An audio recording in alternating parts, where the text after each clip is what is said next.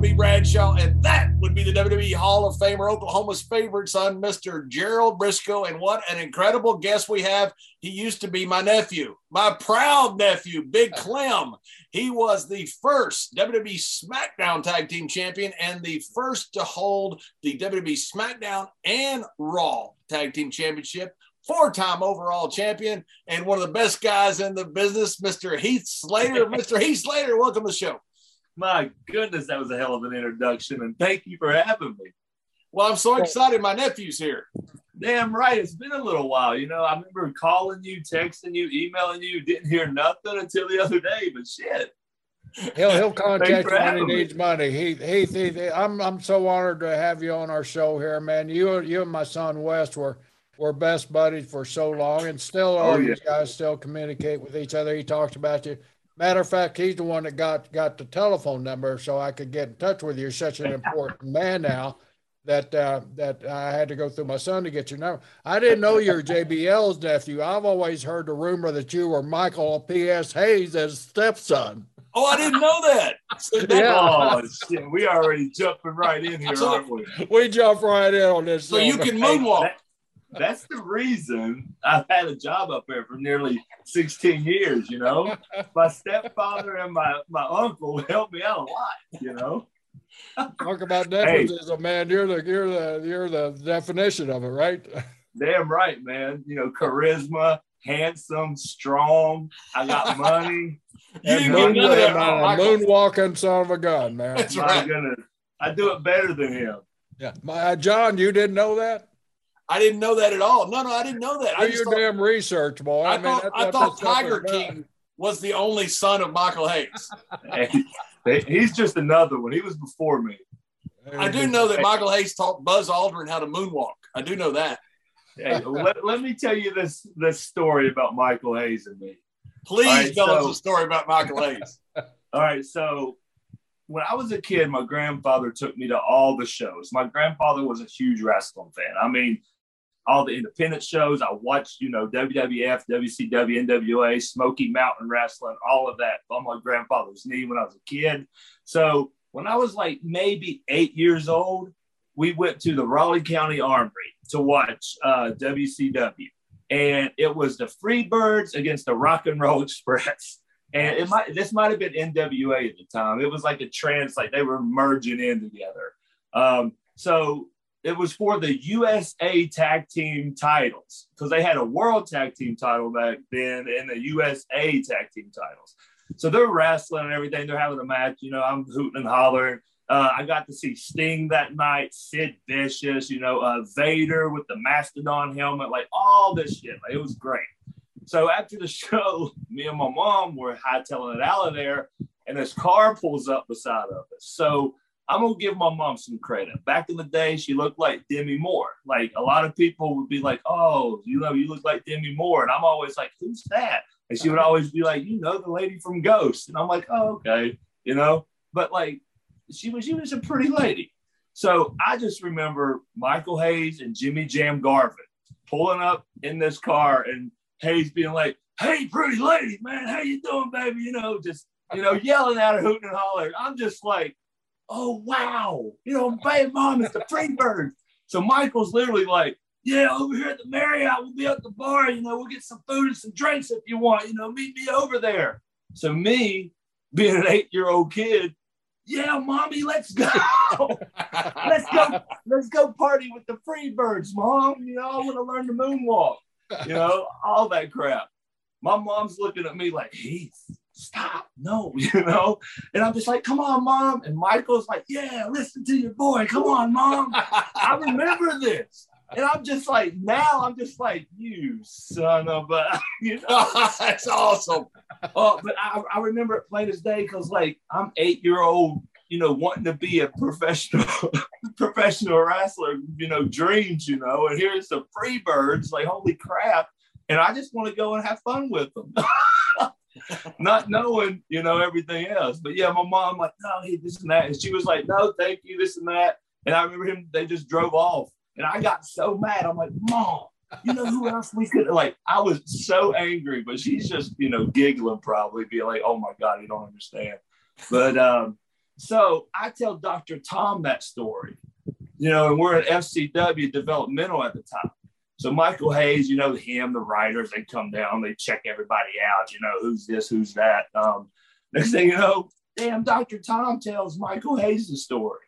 And then Michael Hayes, of course, makes up a story, you know? So it just, it was a snowball from there to where it's like, you know, Michael Hayes is my damn stepdad now. So, but, uh, but, your, but your stepdad got you a job. Pretty much. And then my uncle over here helped me keep it for extra long, you know?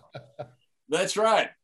Jerry, we had the show, uh, the JBL and Cole show, and later became the JBL and Renee show because they thought it was too silly for Michael Cole to do. And so they had Renee take over. But we had so many great characters. We developed the Bad News Barrett character. Yes. Uh, Cody Rhodes doing all kinds of uh, stuff on it. And he was my favorite character was Big Clem Layfield. He was my nephew, uh, Clem Layfield.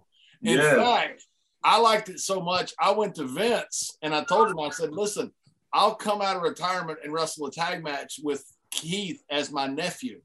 And, yes. Vince thought, and Vince thought about it. He goes, "That's interesting." He goes, that, "That's really interesting." But then he thought, I, you know, physically he didn't think I could do it, so he, he backed out of it. But I loved, I loved Big Clem Layfield brother that that would have been so good because it got speed because the show people enjoyed it. Like it was comical but it was funny but they like twined a lot of stuff into wrestling and real, real reality you know? So it was some some good stuff you know it was funny. But i remember you telling me you pitched that idea and you were like i don't know how far it's going to go but i just want you to know i threw it out there. And i'm just like hell yeah and I, I totally remembered. I was like, just let them whoop my ass. And then somehow I move out the way, hot tag to you, and you just clothesline the shit out of everybody. You know?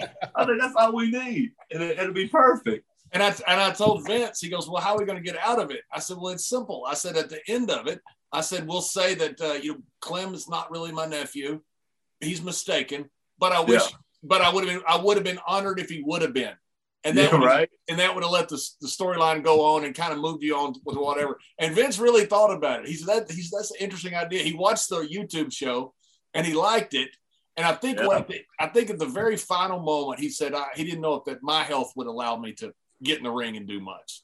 Well, what he was doing, he was thinking about it. Then, and then a few years later, he stole your idea and made Hornswoggle his his little illegitimate That's right. That's right. well, then that kind of spawned that one probably. I mean, because that's what Vince does. You know that, John. And, oh my goodness, yeah. He takes things that you say and he'll he'll catalog it in the back of his mind. Then two years later, you'll see that. And you'll say, man, that looks familiar, sound familiar. Then you think, well, that son of a gun stole my idea. Hey, we had Bad News Barrett who got over like crazy because of that show. Brother, he, he went to the main roster, got an action figure, got like, you know, a push. He got a daggone, um, what is that thing, that forklift looking thing? Or oh, it was awesome. I mean, my goodness. And, and the good part about it was the Cole show. The good part about it was because the writers didn't understand it because they, they didn't watch our show. So so so Vince Vince pulled me aside and he goes, This bad news character. He goes, How does this work? And he goes, and so I explained him to him what we did on the show, and he loved it. And that's when he got back sure. on the main roster and started doing yeah. stuff with the forklift and all that. That was a total jump start for Wade again, you know, because he wasn't really doing much. And then that the whole bad news Barrett, man, like it, it like caught on. And then once it got on real television, it caught on even more, you know, and it was like a whole new, whole new reveal for it. I mean, just like the time the whole um I forget what year it was, but the draft was happening. Yeah. And yeah. your ass went in there and told Vince, you know, at the end, how about one guy don't get drafted, you know? And then Vince is like, well, what are you thinking? And then, you know, JBL here is like, yeah, man, let Slater not get drafted, you know, and he'll run with it and this and yeah. that. Vince loved it. So we were sitting there in the production room and we're going over the draft, and I'm thinking about parallels to the NFL draft. And you know, it's a big deal in the NFL draft who gets drafted last. Yeah, I said, irrelevant. Yeah. Yeah, I said so. We're wasting we're wasting a really valuable thing by not drafting somebody last and making a big deal out of it. So yeah. I, went, I, went, to talk to Vince. I said, "Hey, Vince," I said, "You know, in the NFL draft, it's a real big deal when somebody gets drafted last." And Vince looks at me and his eyes just lit up, and he goes, "Are you thinking Heath Slater?" And I said, Yes, it's exactly who I'm thinking. And right away, Jerry, just like you said, with Vince taking a curl, he goes, How about he doesn't get drafted? And we turn the lights out on him. And he's a free agent. And he goes between shows. I go, That's awesome. So that's how yeah. the whole idea came about. I don't know if someone was ribbing me or not, but they literally told me afterwards, they're like, cause a big scene and we're going off on like because it went from going off on me on on air to going straight to their WWE.com thing, like their their the internet stuff. And it has me blowing a gasket and me walking out and me like, where's Stephanie and Shane? They missed somebody, you know, like that. But then they told me they just was going to put me on the internet as oh they drafted him to SmackDown, and I was like, well, why would you do that? Like we oh, got yeah, some fans here. That was never the idea. I, I, I got it. I got it directly from Vince. That was never the idea. The idea okay, was to not. The idea was to not draft you, and then you be the look. Just exactly what you did and, yeah. become the free agent going from show to show saying you're the most valuable free agent in the world which was awesome it was so great and and like when that started happening and everything it was one of those things to where i was on the live events doing promos about a free agent. I was on raw doing the promos about free agent. I was jumping to smackdown the following night. I was literally everywhere. Like it was a legit pop the can, sit back and drink, and let's have a damn good time. You know, because I was on everything, everywhere, trying to get a job, working everyone underneath the sun to where it was just like, my goodness, like Heath is something. Like, look at him going, you know. And then that led straight to the tag titles, you know. So yeah, it was. Oh, Vince. Vince loved it. I loved it. I thought it was great. You're, you're so freaking entertaining and creative. It was just perfect for you because you know the, the, the, thought was you know, if you're not getting drafted in the top five, it really doesn't matter. It don't. Know, so why not do something special with it? Don't get sure. drafted, become a free agent, and you became the biggest star out of the draft. Brother, I, I honestly try to think back of who all got drafted. I don't even remember because right. like the free agent thing stands out more than anything.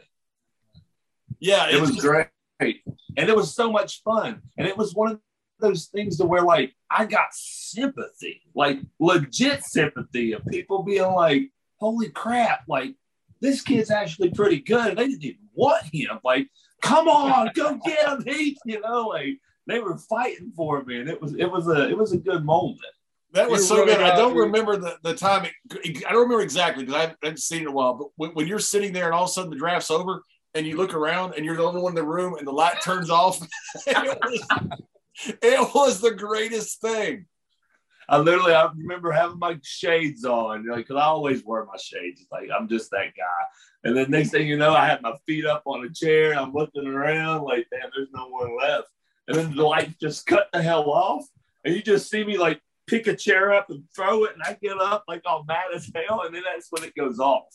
And then it went from there to me exploding in the hallway with the whole uh, WWE.com stuff and everything. But yeah, it was, it was a lot of fun. He said that, that, that, that, that's, that, that's a memorable moment there, but uh, take us back, you know, uh, you, you, you, you, you remind us when we were talking about your, your, your illegitimate father there back in the day. you grew up in around West Virginia. So you're Tiger King's brother. Yeah. So we were, I didn't even think that of brother. Step brother. Step John, John accuses me of being uh, uh, uh, in cahoots with the, with the Tiger King because that's my neck of the woods where I grew up, and then uh, now where I live now, right down the road is is the uh, is the Big Cat uh, Foundation where Carole lives. So, John, what do you know?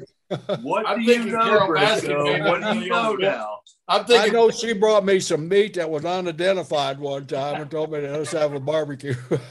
I'm thinking Carole Baskin may have been one of Bill Bill Watts' old Rizettes. oh, it might have been, maybe. Well, that's the result of uh, Joe Exotic, and you've answered your question right there, Bill Watts. Let's blame it on Bill. that's right. Blame it on Bill Watts. He yeah, won't come we'll, on our show either. So, so we'll go with Bill. You're you're out in West Virginia in the hills of West by God, Virginia. Yep. And you're seeing all these different uh, TVs come into that area there. What, what, what, who, who was the guy and who, who really prompted you? Hey, I want to be, and please don't say Michael Hayes. who prompted you? I want to be like this guy here. I want to be a professional wrestler. I know your granddad was a big, big fan and, and all yeah. that.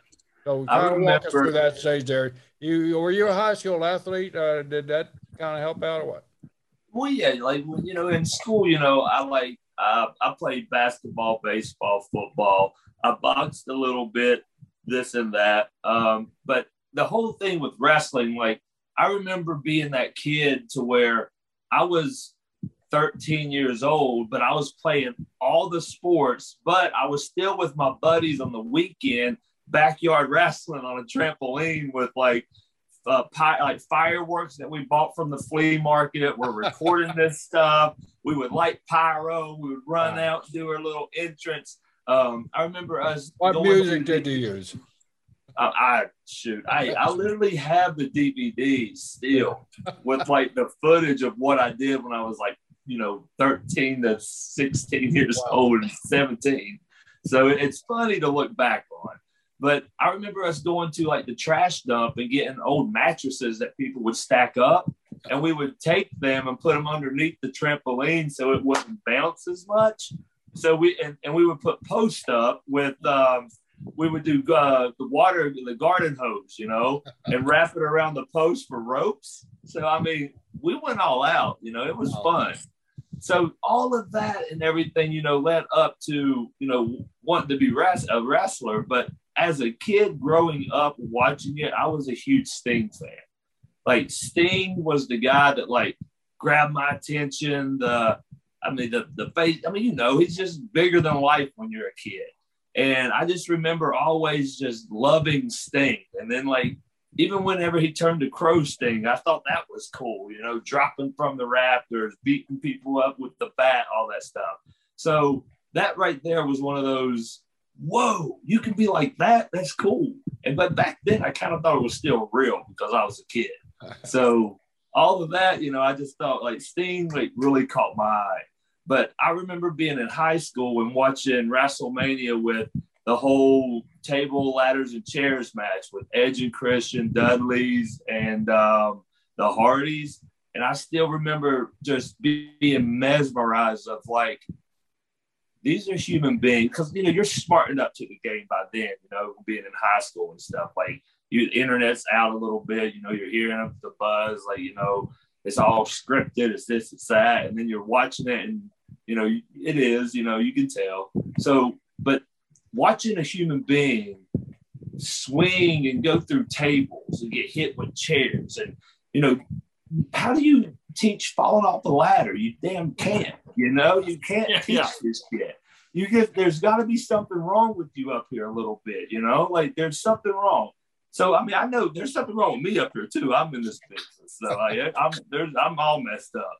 No but it's, but it's like that. I remember watching that match, doing like, holy crap! Like I would love to do that because I was doing that in my backyard through tables and like stuff. But there's these plastic tables where it didn't break and it just hurt you, you know. So it's like, you know, it was just what what are we doing, you know?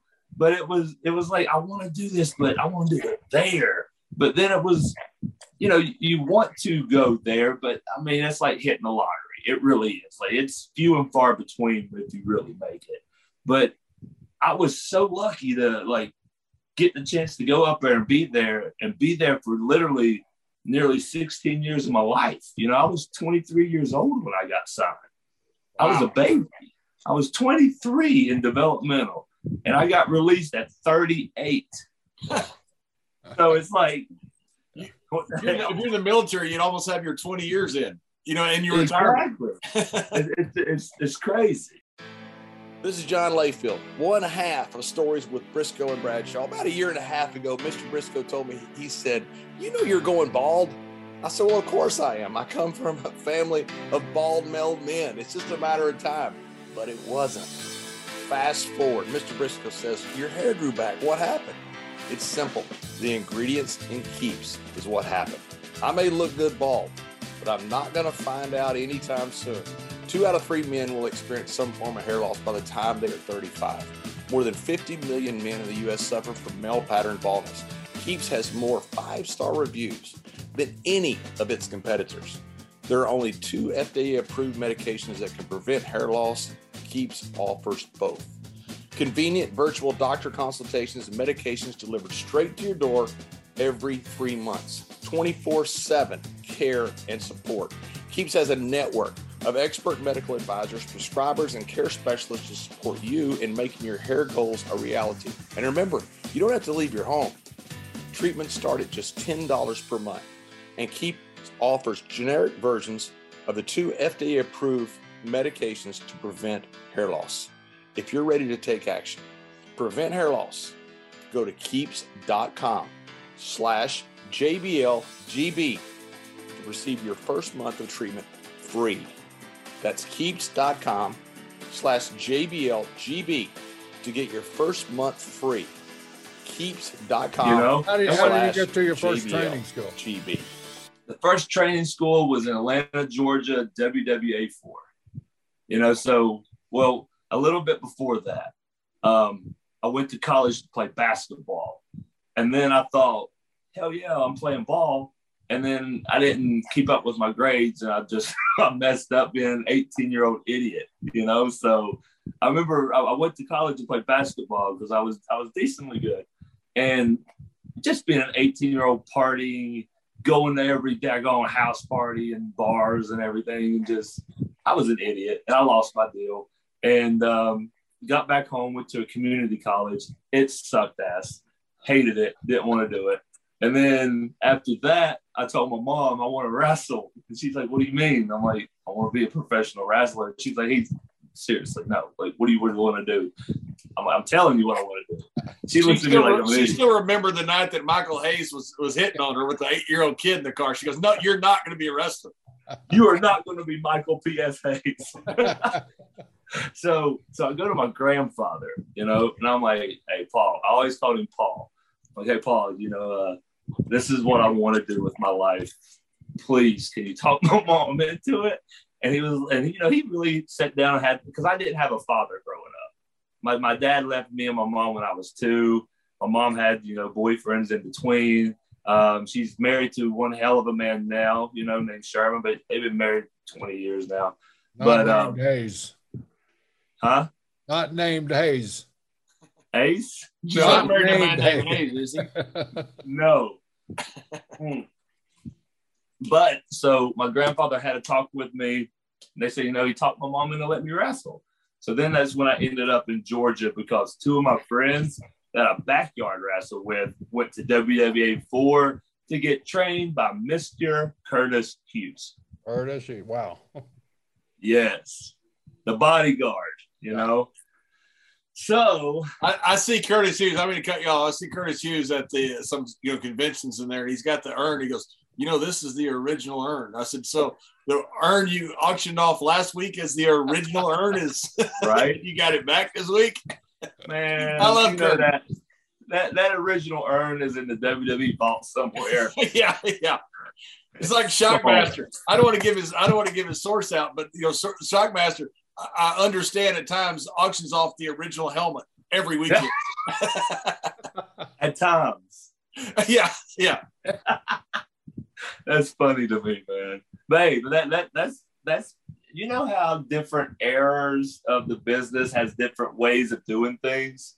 You know, man, those guys that trained me, woo, some of the ways they are like the biggest, carniest, craziest, wildest bunch of dudes where I'm just like, that is not going to work. You really think that's, that trick's still going to work? Like, it's just it's some of the things that, you know, I hear from them. I'm just, just like, my goodness, guys, like, there's a better way to earn a buck.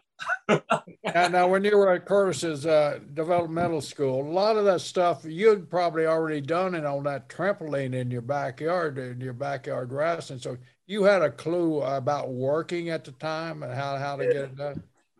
I remember literally us watching videotapes of just, you know, whatever match we want and studying like that. Like, okay, they're locking up with this foot here, this arm here. Like, you know, like figuring out ourselves, you know, just just by watching tapes and stuff. And then we would get in the trampoline and try to do everything that we saw that they were doing and everything. And like we kind of learned that way. And then once we got in the ring, it was more of a holy crap, we're in a professional wrestling ring. Wow, I can really hit ropes and go to the top rope. Like it was such an exciting and fun filling moment for every one of us, you know. And then us actually doing the craft. But we, it was one. I still remember the first day of training, us just hitting the ropes, just hitting the ropes, and you not first day you were in a real ring, right? First time. Yes. In the real ring, yes. And the first thing I remember doing was hitting ropes. And after a whole minute straight, we rest, whole minute straight, rest, whole minute, like, you know, three minutes of running. The underarm, like my lat and my hip, oh my God. I was literally like, what the hell? Like hitting the ropes hurt? Like, why does that hurt so bad? Yeah, why didn't somebody tell me this? That's one of my favorite things when we have these tryouts for these these all American athletes that I bring in. You know, I warn them about you know, underneath your arm is, is going to get really bruised. They don't really know what I'm talking about. And yeah. then I see them start, we run, run the drill where you hit the ropes. You know, everybody, you gotta, you gotta know how to hit the ropes. Number one, that's one of the first things you gotta know is how to hit the ropes yeah. and trust the ropes with a lot of these guys. But you see these big all-American athletes, they go and they hit that rope the first time. They hit it pretty solid, but you can feel it. So you can see that winch because you know it's coming. Then they, they reverse it and hit that other rope and then you sit, and all of a sudden they're starting to slow down on their yeah. Yeah. yeah. and it just gets slower and slower and slower. And, and the next, day, the next get, day they come in holding their. their it will get so bad by the time a guy first guy time a guy starts running the ropes. By the time he's done, he will go to the ropes and he'll almost stop and just kind of lean against it and come off. yeah. oh. You know, Curtis, I, I, Curtis was Curtis was a guy who could run the ropes. He was a great, he was a good big big man, great athlete. Boy, How was he as a trainer? Because he he trained a, a, lot of the wrestlers that, that made it. That, like, like literally with Hughes, like he would literally get in the ring and like I can tell you right now, Hughes gave me tools. You know what I mean? Like Hughes gave me the tools to where I was comfortable getting in front of a small crowd. I was comfortable getting in, locking up, doing the whole tackle, drop down, leapfrog, hip toss, pin, grab a hold. You know, like the whole basic little steps that you can do in wrestling. Um, Hughes, like, um, you know, made sure I knew all of that, like the basics. And then it was like after the basics and stuff, I was literally with him, like I said, like a year and a half. And then I started venturing out and going to all these other promotions, you know. And then by six months later, I was signed with Deep South and WWE. Like it was like um, I didn't get to do that that whole indie thing with where a lot of people did do. You know, like going to like you know the ROHs and the Impacts and going over to Japan and going to AAA in Mexico and you know getting your craft and everything. I didn't do none of that.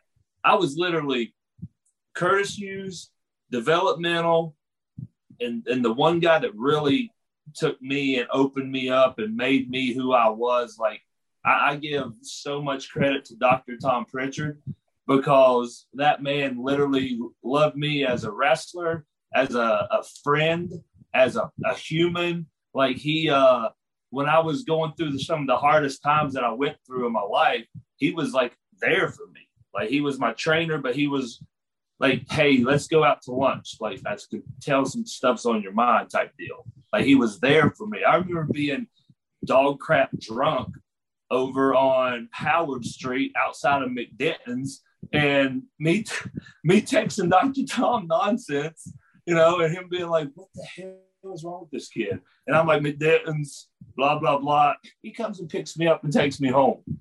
You know what cool. I mean? Like, I, it was just, yeah. He he he was like a like just a, a guardian angel for me, you know. We, we've got a shirt Jerry and I do that we we put out. We, we don't know if we can put it out or not yet. It's uh, I, I'd take a bullet for Tom. I'd put one in Bruce. Right.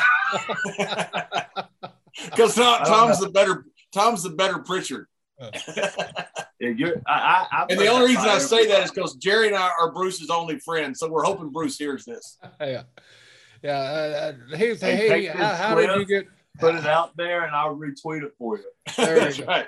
how did you get from uh, Curtis's uh, developmental to WWE? Who made that call to you, and, and who, who you know who recommended it, or how you how you made that transformation? Yeah, it was literally um, seriously like this is what this is what I feel like happened. I I moved down to Georgia at pretty much the, the perfect time because they were literally thinking about opening up a second developmental because OVW was down in Louisville and they were like, man, it's getting crowded, blah, blah, blah. We want to open up another one. So Atlanta, Georgia was the pick. Um, I was in Atlanta, Georgia. I remember going to some of the Deep South events, watching the guys wrestle, watching them, and me literally thinking, like, I could do this, you know, like I could be in here with these guys. And what's funny is that I know all of them that was there, so I could talk junk about them. So it's a good, it's a good thing, you know, because there was like Mike the Miz was there, and he didn't know nothing but how to cut a promo. And then Ryback was there, and he just was like the biggest machine looking dude ever, not doing anything. You know, and then you had um, Connor from Ascension. His name was Ryan O'Reilly. He was like the champ, the guy that was doing everything, like the man there at the time. So, like, a lot of these guys were there that, like, anyway, they helped me when I got there. So that was like a cool part. But I literally was with Curtis Hughes training wrestling with him Deep South opened up. So, you know, we would go watch it, we would see it. So there was this guy, his name was Crew Jones. Um, his real name's Eli Jones. Um, he was hot stuff in Georgia back then, man. Like at every big indie scene, uh, he was always in like the Georgia 50 or whatever top guys in Georgia and all this stuff. Like Crew Jones was the man. And for some reason, man, he liked me and he was like, "Hey, I want to travel with you. I'm a heel. People like you. You're a good baby face. Let's travel." Next thing you know, he got called up to Deep South to get looked at and everything. So they gave him a couple runs, and then Bill DeMott was the trainer there. So Bill DeMott asked crew like, "Hey, you got someone on the Indies that you know you like working and everything that you can bring in, and he can put you over." Crew's like, "I got the guy." and it was me because me and Cruz been doing this same little match everywhere, and it was great. So um, I was nervous as hell. So Crew comes to me and is like, "Hey man, me and you, Deep South, this and that, blah blah blah. Johnny Ace is going to be there. This guy, and like at the time, I'm like, Johnny Ace, who's that? You know, like what's this? What's like? I, I was confused. And I was like, I don't know if I'm ready, man. Like, I can't do this. He was like, I already told him you will, and it's gonna look horrible on you if you don't do this. And I'm just like, oh no, like I'm I'm I'm screwed. Like I have to do this. So all that confidence you had watching, all of a sudden the opportunity, now you're starting to get that self doubt, and we all get it, right? Hey, absolutely, absolutely, hundred percent. Like you know, I'm thinking man, I'm better than these guys. And then it's like the opportunity is like, all right, how good are you, kid? I'm just like, uh-uh. I don't know if I want to do it. you know? Um, so what the good thing about it is, is that me and crew, we went up there and had the match. But the funny thing of the, the story is, is that all these little indie promotions that I worked for, the fans were there. So when I came out, I got a huge pop to where they're like, yeah, because I would always come out and be like, what time is it? Because I went by Heath Miller and the crowd would be like, Miller time, you know? so I would do that. And I remember when I came out and they popped and they chanted Miller time, I was like, holy crap, you know, this is awesome. So now whenever Ryan Connor from Ascension, he still remembers this. He says, "Yeah, I remember you coming up there and you getting like the biggest pop of the night." He was like, "I remember that shit," and I just was like, thought it was funny. He was like, uh, he was like, "I remember then when we watched your match with Crew because me and Crew had a hell of a match. It was great, loved it." And when when I got to the back, Bill DeMott came up to me with Johnny Ace, and they were like, "Kid, how long you been working?" You know, and I'm like, two years, two and a half years at the most they're like, oh, okay. They're like, um, well, we like your style and everything. You want to keep coming up for TVs? And I'm like, well, yes, please. Yeah, that'd be great. So I was just the local job boy, you know, going in there and putting all their talent over, you know, for like months. And then Johnny Ace came back and was like, man, kid, like, you know, you, you're still here, man. I, I've been hearing good things about you. Just um, grow your hair out for me. Cause I had a buzz cut, like it was bald pretty much. He's like, grow your hair out for me. I'll be back in six months. And I'm like, dang, okay. So, you know, time's coming, you know, and everything. And then my hair's like at that awkward middle That's length the where it worst. just looks That's the worst. crap. You know, when your I hair is mean- like this or shorter, it's okay. And it's when it's Yeah. like this, it's okay. It's the in between that you look horrible.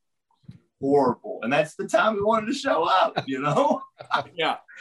And I literally I looked like a like a like a Dragon Ball Z character. I would take gel and just try to spike it, but I would have this humongous fireball looking spike to where it did not it didn't look good, but it didn't look let's just say it didn't look good. It just didn't look good.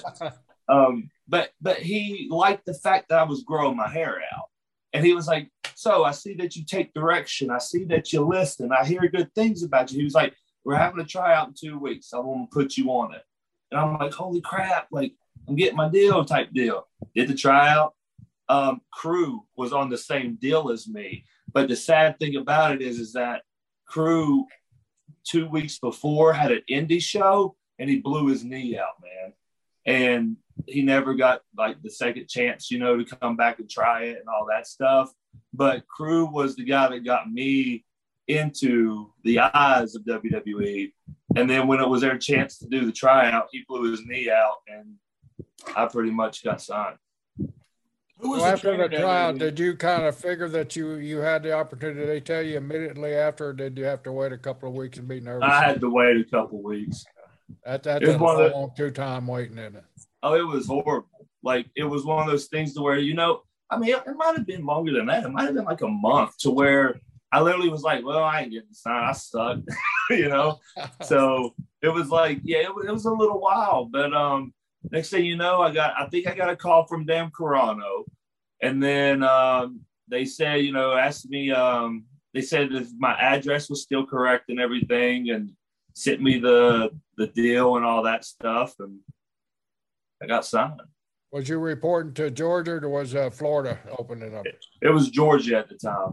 And then like literally I, when I got signed and I got there, um, not even a year later, not even not even a year, like they shut down shop.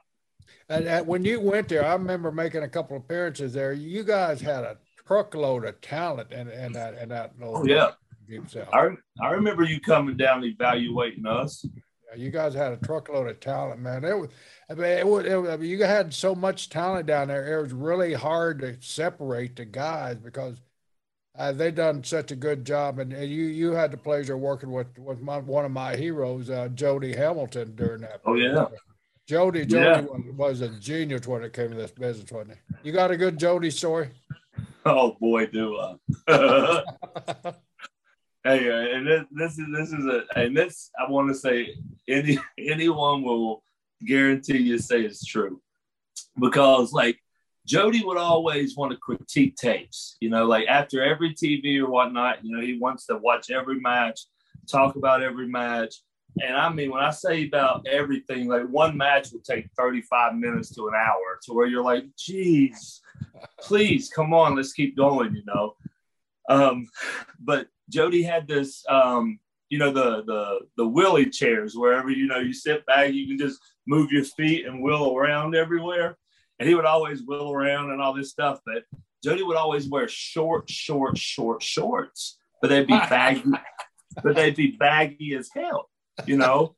And I don't know if Jody just didn't like wearing underwear, if it was uncomfortable for him or what. I don't know. But just imagine this, you know, locker room full of boys. You know, and he would bring you in like, you know, hey, here's this match. Come in here. All right, you other guys talk over shit over there, you know, or watch whatever, you know. So, you know, we're all in here, you know, and it was like an eight man tag or something, and we're all in the daggone room. Jody's sitting there on the thing with the the uh the chair and he spins around and he's like doing that old man like elbow arm like that, you know. But his ball sack is hanging out of his shorts, you know, and we're all like looking at him. And then I like look down, I'm just like, oh shit, that's his nuts, you know. and and I'm just and you know, without saying a word, you just look around on other, other people's faces and they're like, yeah, we see that shit too. Don't say nothing, Yeah. you know. but But the funny thing about it is, is that he would swing back around and watch, and you don't see nothing. But then he'll swing back around and like talk about something, and you just see it just like, you know, just like wobble. And we're like, oh, you know, we're like trying to take this serious, but you know, you just got a little, you, know, you got a little ball sack. When there's a nut sack hanging in front of your face, how do you take it serious, right? Yeah. so, did anybody ever smarten him up? No. We just Jody probably knew was just using. It. Hey, either he was ripping the hell out of us because he knew that you know we could take it, or he had no idea that that cool breeze was just going right up around his balls. Or something. I don't know. Yeah, he went back and he went back and told Nick. He goes, "Yeah, I'm sitting there with my balls hanging out." Oh, Where'd he you go? lost you. Hold on, hold on, hold on. John, put your legs together. Put your knees together, John. So I don't. yeah, that's right. You know, i- if Jody was actually ribbing you guys, it's the greatest rib of all time. Hey, honestly, he might have been, man, because like who knows? He, he, Jody was told, he awesome. totally might have been. You know, Jody was one of those few guys, you know, that, that you meet, you, you like, think, oh, that's cool that I got to meet Jody. You know, and Jody. Oh, oh, yeah, yeah. I mean, he was, you know, I mean, just just knowing the knowledge that he was teaching us back, you know, when he was working to where it was like, you know, so simple, and him telling me that he was working hour long matches, you know, with this guy or that guy. They didn't have to do nothing, and they worked the hold for ten minutes and all this stuff. And I'm literally like thinking, like nowadays, if what if you would try that? Would it work? You know, and I don't think I don't know if it would nowadays, just because of you know what all has been going on with wrestling and everything.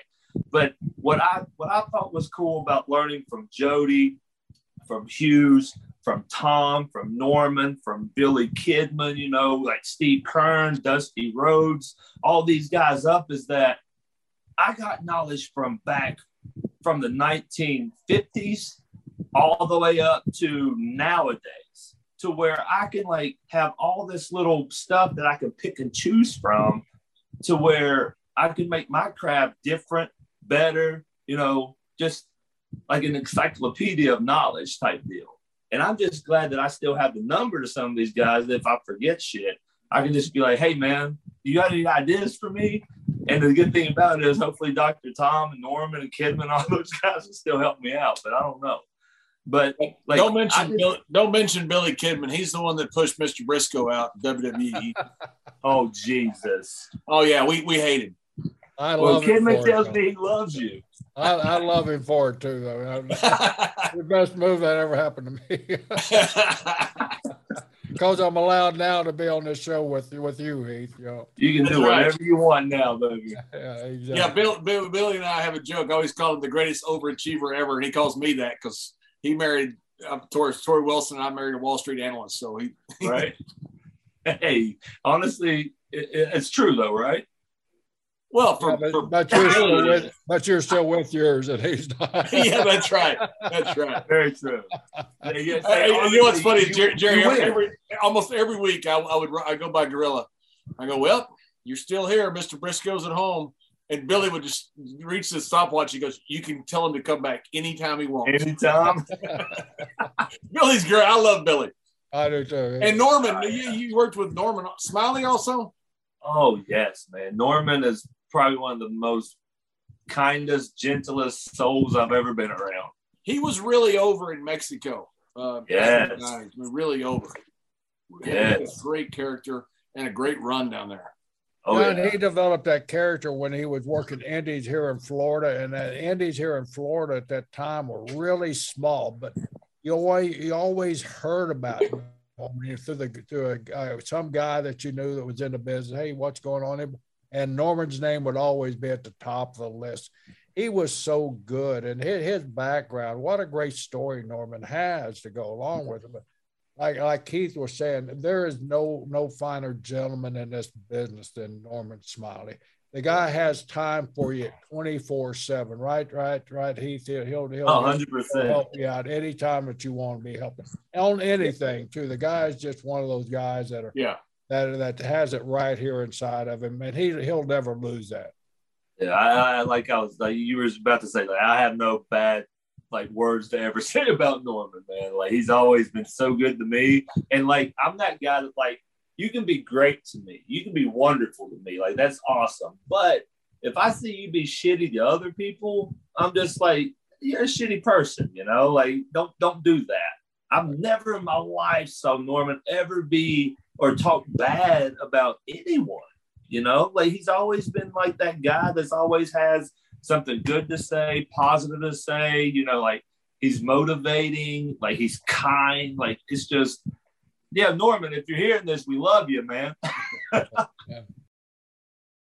Time to tell you about something I'm super passionate about protecting your family. Yes, this is a life insurance ad for GoliathLife.com, but to me, this is really about peace of mind. Think about insurance for a second. We all get medical and auto insurance, yet we never even know if we're going to have a need for it. Let me let you in on a little secret. You need life insurance. We're all going to die. Now, as you let that reality sink in, think about what would happen if your family stopped having your income tomorrow. If you don't have a plan for that, you need to visit goliathlife.com. And I mean right now. And just personally, I've lost two friends in their 40s this past year and a half, and I don't even want to think about what their families would be going through had they not had life insurance. If you don't have it, get it. Protect your family. And I suggest you go to goliathlife.com because they've made the process of getting affordable life insurance super easy. Goliath Life streamlines the life insurance process by allowing you to get quotes for more than 20 carriers within minutes. And you'll pick your terms and payments to fit your budget. You pick your price, you start the online application immediately, and even schedule the medical exam to come to you. And I've done it. They sent someone to my office. I skipped the phone calls, the paperwork, and the crazy invasive conversations. Goliath Life makes buying life insurance simple. There's no hidden fees, no upsells, no hassle, hell, not even a phone call. Goliath Life is life insurance in your hands on your time. Get multiple quick quotes right now from the comfort of your own home and begin your application in a few easy clicks right now at goliathlife.com when when you came down here to Florida, man, that that not only was, was it loaded up in deep south here, but boy, when you came to Florida, the, the crew that they had here with the instruction, you know, they added Dusty to the blend, you know, and uh, mm-hmm. Dusty came in with his knowledge. He helped improve the communication skills so much and the promo skills of the guys so much. Dusty was another one of those guys he would take a guy like like you, Heath, because uh, I know Dusty's preferences. He'd take a guy like you because you're you're full of personality. You're really a good person inside. And Dusty would sit down with you on those promos. He'd break everything down where you could understand it. And man, when you left under his tree, you were a hell of a lot better professional than you were when you arrived. I mean, I mean, like you, hundred percent. Like Dusty, when you think of promos, my goodness, give him three little subjects in two minutes, he's gonna kill it. You know, it's just how it is. And being with Dusty and like, you know, he would the good thing about Dusty, he's like, all right, you got a title match or you're defending your title, blah, blah, blah. Give me two minutes about the guy go. So you would he would give you your opportunity. Give me what you got. And you're like, yeah, okay, killing it, blah, blah, blah, blah, blah. Either he would say, yeah, baby, that was great, baby, that was awesome. Or why did you say this after this? It don't make sense if you do this or that. Put it in this order to that order. You know, like he would, like you said, break it down in these sections to where like you're you're you're giving me this smooth ride and I love it, but then you're bringing me back here for no reason because we already went through this smooth ride. Don't take me back. Keep me going. You know, like he would break it down in these little ways to where you would understand it and get it to where I even still use this little, you know, technique that he would tell us today in promos, you know, like know what you're talking about first off and be confident when you say it. That's why I like, you know, I'm with Impact now.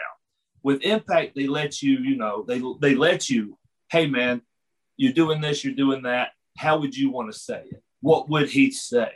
And I'm like, well, this is what I would do. And then they would either be like, great, but don't say the F word or this word, you know.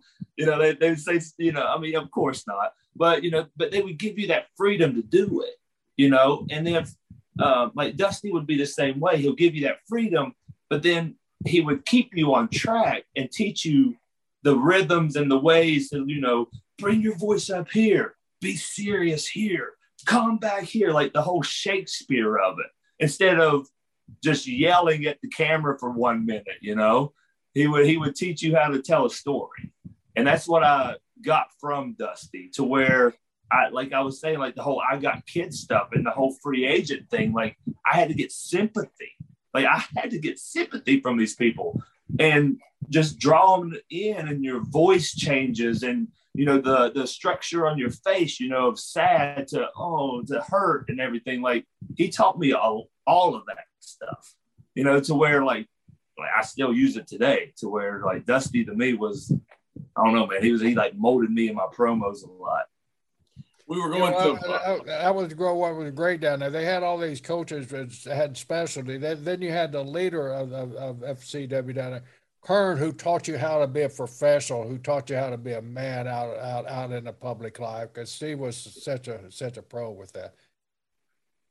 Dude, he, he would make sure that you look nice. I, I remember we hated it. We absolutely hated this crap.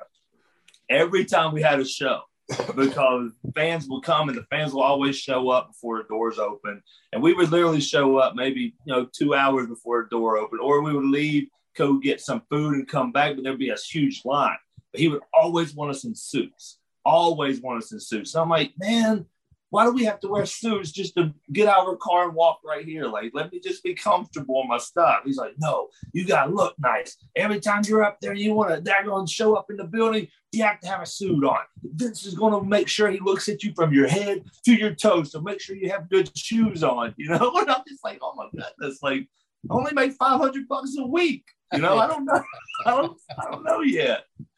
But like he Well, that's, a, that's an old school mindset. You know, uh, Skandar Akbar used to always talk about Lou Thesz, who he traveled with. Thesz would show up and go through the box office. He wouldn't go through the, the back doors. He would walk Yeah. through the crowd to the dressing room, but he'd walk through wearing a really nice tailored suit. So people, when they Ah. saw him, would go, "Ah, there's the world champion right there." right. He'd always, he'd always do that on purpose, just let people, just let people see him. Right? Okay. I mean, like honestly, when you're the world champ and you have a tailor-made suit on, I might do that too. Making that world championship money, though, right? Right? Oh, let me tell you a funny story. Um, daggone it. Come back Hold on on. there. It's Yeah, that, um, it's that damn Carolina people, people trying to call me, man. Um, so, um, so this is a huge, this is a very funny story. So back, I don't know, years ago, um, Larry the Axe, um, as soon as Curtis Axel, you know, Joe Hennig, won, when he won the Intercontinental Championship for the first time, I think he only won it once, but anyway, he got it. You know, he, he won the IC title. Great moment for him. He's he's like a brother to me, man. I still talk to him today, almost every other day.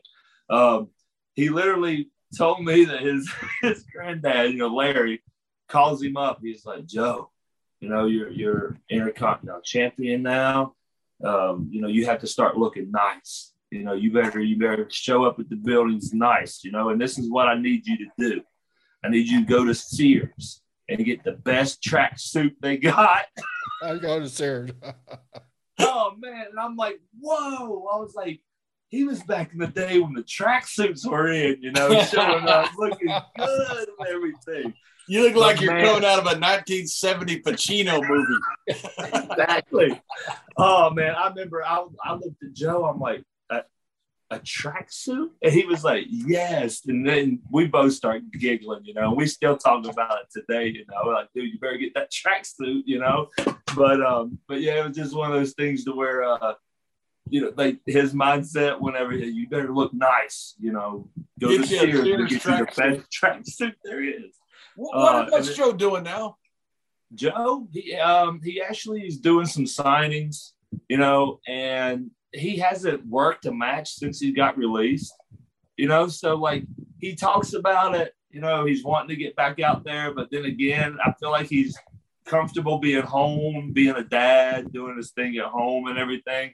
And But a know he's real- been out realtor now, also, right? I think he's a real estate guy too. 'cause I might be Joe, wrong.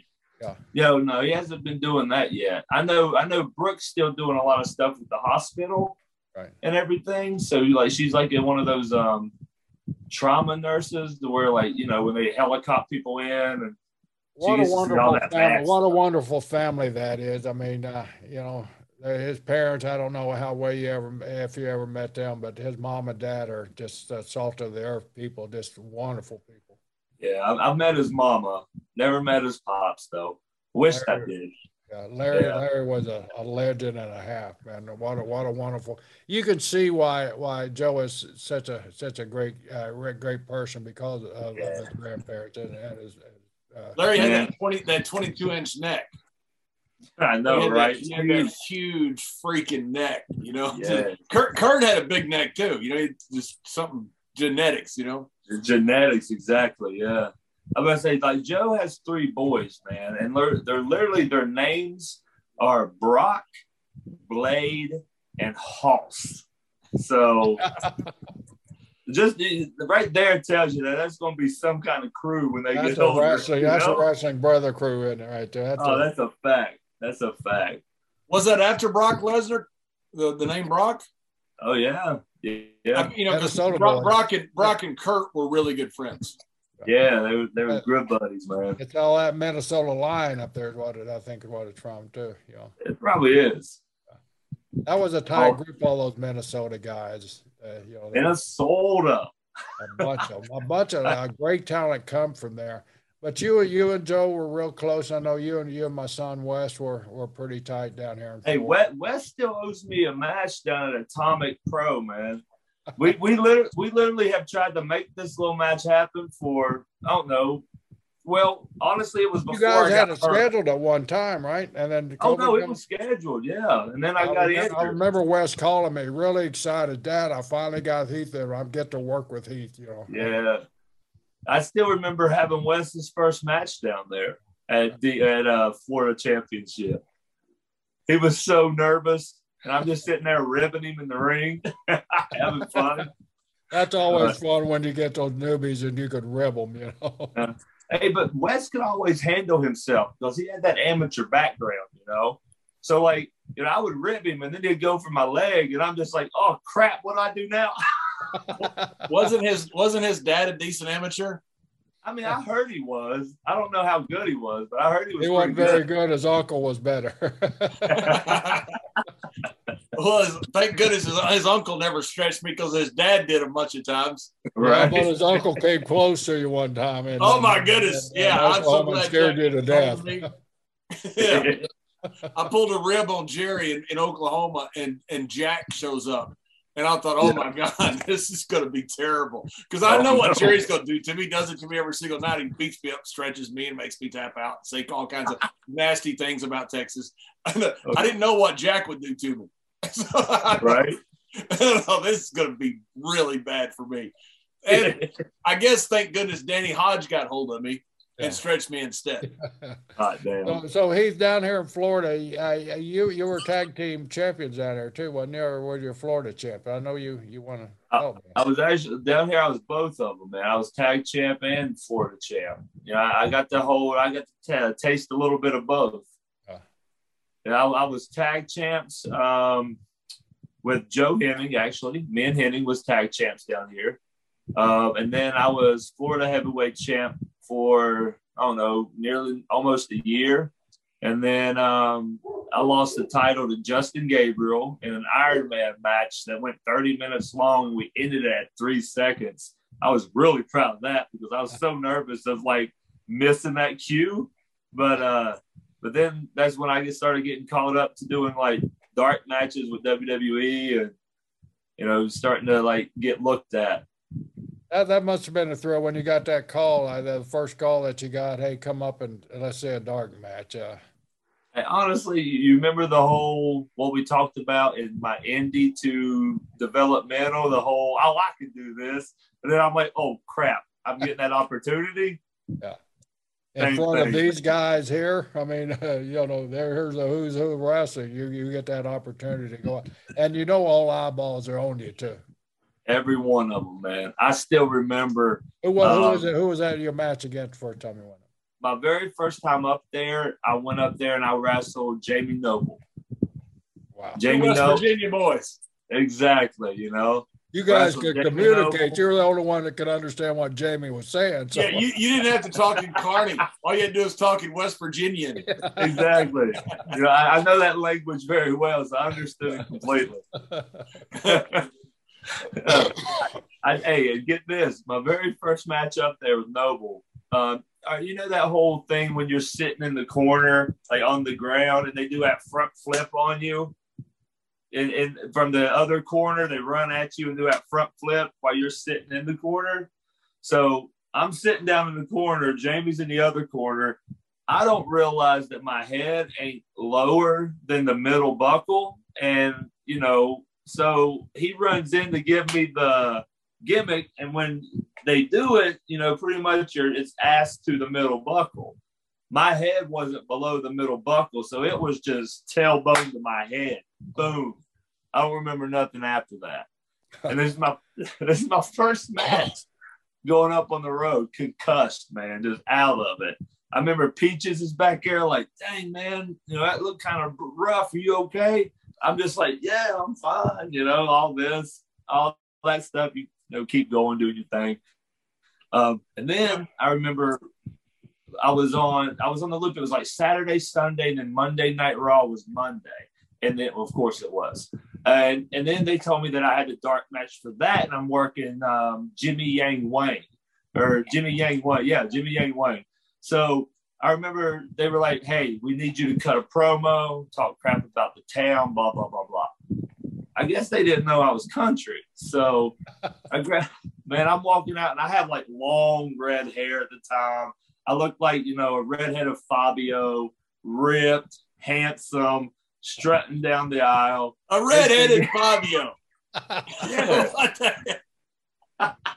so I'm cutting this promo, man, and I'm just, you know, using my twang. Like, and this is before I literally been around the world a few times, and my twang of West Virginia's gone away a little bit. but this is, I mean, straight on country. Blah blah blah blah blah. I don't even remember what I said. We had the match with Jimmy Wang Yang. We got to the back uh, Vince McMahon and Stephanie was there. And I walked up and I was like, How was it? And Vince was like, Good selling, you know, you look good on camera and everything. And Stephanie said, We did not think, or we did, we was not thinking that your voice was going to sound that way. And I'm just like, Okay. They're just like, we had no idea you were that country, like to my face. And I'm like, I, am sorry, you know, I grew I grew up in West Virginia. Oh, I, I lived in Georgia. Uh, you know, like trying to like tell them why I'm country, you know. And I just remember they just looked at me like I was a daggone peacock walking down the street in Chicago. you know? like, holy crap! Like you'd figure after being around Jamie for a little bit, they could understand a little bit about West Virginia. I guess my look and my voice did not match at all. You know, well, Fabio with West Virginia. Fabio, a, red, a redheaded Fabio, redheaded West Virginia Fabio. That's a shirt, man. yeah, that's a t-shirt. So at that time, you probably thought, "Well, hell, there goes my career because I'm too country." No, I literally like I, I didn't know what to think. I was just like, uh, thank you for the opportunity. you know, how can I get rid of this accent overnight, right? yeah, they they actually after a couple more times, and then NXT started, and once NXT started, they picked like you know the best eight guys that was in developmental guys. Y'all gonna be on this show that we don't know what we're doing with yet, you know. So it was one of those things to where I I guess it got brushed underneath the rug a little bit to uh, to where like my hair was here and then I cut it up to here. I was wearing tights, but now I'm wearing trunks. And I honestly think they just forgot who I was. Huh. Like I, I I don't think they even was like, oh, oh, okay, you're this guy and that guy. Because I went up there and I did like three months of dark matches and TVs, and then I was just developmental again for about three months. And then that's when it was, all right, we got this new show, NXT. There's pros, there's rookies, blah, blah, blah. And literally, I still to this day think we were just guinea pigs on a network that we had a, an hour for. like, it, it still makes no sense to me. And thank God Nexus you know, came out of it because that was one of those like, holy crap, what is happening in this wrestling business? But it's pretty damn cool, you know. So, yeah. but NXT, man, woo. Yeah, you were you were, you were in the group that that went from CFW over to uh, NXT over to Orlando. You made you were you're one of the original groups that made the move, right? Yeah, that must have been a real, real mind blowing experience, and uh, kind of wondering what's what's going on here. Baby, I'm telling you, every day up there was mind blowing. Like we we were so scared too because it was like a this might be y'all's last little chance to succeed. You know, you are getting this push, you are getting this. Once you got released from NXT, like, or not released, but like out, you know, of the the the whole game show thing that they were doing, like you were put back down the developmental thinking, oh shit, like what's going to happen? But you, you didn't know. They didn't tell you nothing, which of course they don't, you know. I wouldn't either, you know. So because you know people was going to talk, but it's one of those things where like you're nervous, you're you don't know what's going to happen. You're up there, you're trying your best, you're doing. I mean, literally, they they didn't even tell us the games that we were doing. Like we would show up and next thing you know, we have an obstacle course we got to run. And then we got to be in front of the O2 arena that holds at least 50,000 people and it's always sold out. And we would be in the middle of the ring and they would say, All right, Heath, you got one minute, a promo about cereal. And I'm like, Uh, I like cereal. I eat it with milk. Uh, you know what I mean? Like they just they would set you up on these things to where you're like, oh no, like I don't know what to do. I hope I don't look stupid. you know, like you know what? The, was, the idea of that was so much better than tough enough. And the reason I say that is, you know, you get a guy like uh, Daniel Puder or, or a Miz or a Morrison or something. It's really tough for those guys to succeed because they're not wrestlers. Now they might yeah. become wrestlers, but all of a sudden you get all this TV time behind them and you get them really over popular. Then you go, okay, now we got to put you in a ring and have you wrestle your first match ever against this top talent and with all this behind you. You guys were at least were wrestlers. So that's, that's when, when, when you guys came through, whoever wins had such an advantage over those guys with tough enough because you had already gone through the system, you'd already had hundreds of matches a complete different dynamic. To me, that that was such a smarter way to do that than the the tough enough because the end of tough enough was so tough was such a bad position to be in. You have all this publicity, all this press behind you, and all of a sudden you got to learn on global television, which is really tough to do. I, I, agree with everything that you just said. Like that, that right there is the truth because those guys didn't have any wrestling skills at the time. You know, they had no idea. But like I, I just in, in, my way of thinking with the whole NXT thing, I don't think they knew exactly what they wanted to do, but they had a good idea. You know, but but thank God we knew what we were doing while we were out there, so we wouldn't look stupid. That was a fact. Um, the only times we looked stupid is when we had to do the game stuff, you know, just well, because it was like right on the fly on television. That that brings up that you said you like cereal with milk on it, but the way you handled that beer keg, I, I think you kind of put uh, beer on it instead of milk on it there. How, I mean, how, what kind of practice did you have? I mean, you must have been a beer loader at one time, a keg loader, because you handled that, that damn beer keg like a pro. Hey, just remember, I'm a country boy from West Virginia. Like, I can throw two kegs over my shoulder and take it up a hill quick. I bet you could. You, you did it that night, man. And, and all those big, big, big, huge guys, uh, you, you put them to shame with that bear keg guy. Hey, you, you know what's funny about that story is that I won the whole keg challenge contest. And before the keg, the keg challenge, blah, keg, keg, chair, I can't even talk. Do you hear me? I hear Right, we can understand you though because you talk like John and I. That's right. Yeah, yeah. I mean, we have an advantage. most people need a most right people need a West Virginia Rosetta Stone to understand you. You're right. You're right. Um, th- so I was supposed to get immunity for the following week to uh, not get eliminated. You know, but we had an extra like 12 minutes of time that we had to fill. So they literally got me in the back after that and said, "Hey." You got to wrestle Kane right now. And I'm just like, whoa, what? Like Kane, Kane? Like, Kane. Big, and they're like, go in here. We're gonna record you to warming up, you know, like a pre-tape. Oh, he has to go against Kane. Oh my God. I'm doing like band work or something and push-ups and whatnot. And then Kane literally, like when I, as soon as I walk out, Glenn's like, Hey Heath, can you do a, a drop kick off the top rope? I'm like, Yeah. He's like, Can you do whatever, whatever else the couple things was he asked me if I could do? I'm like, Yeah. He's like, All right, I'll see you out there. And by the time I got up to the gorilla, my I had to go out. you know, and I'm like, oh God. So I go out, here comes Glenn. We have our match, and it was one of those like we literally had 12 minutes to fill, and the match was maybe five, you know. So it was just one of those things that were like, yeah, sorry about your immunity, but you get to wrestle Kane. Go out there right now. And it was just like that nerve wracking, holy crap, like this is, I mean, it's, it's Kane. Like he's done, you know, it all. And here I am, this little rookie kid that just won a damn keg challenge, and I'm going against Kane. Your, so your muscles was, had to be kind of blowed up too after trying to manhandle that keg around the ring there. Like I said, I'm from West Virginia. I can carry two on my shoulder up the hill. well, how, how, did the whole Nexus thing come out about out of that? Because you got into this incredible angle and this incredible storyline that came at, right after that. How did that come about? The hottest thing in the business at the time, too. Oh yeah, absolutely. I honestly believe, and this is just my thing. There was a time that we all jumped Kane in NXT.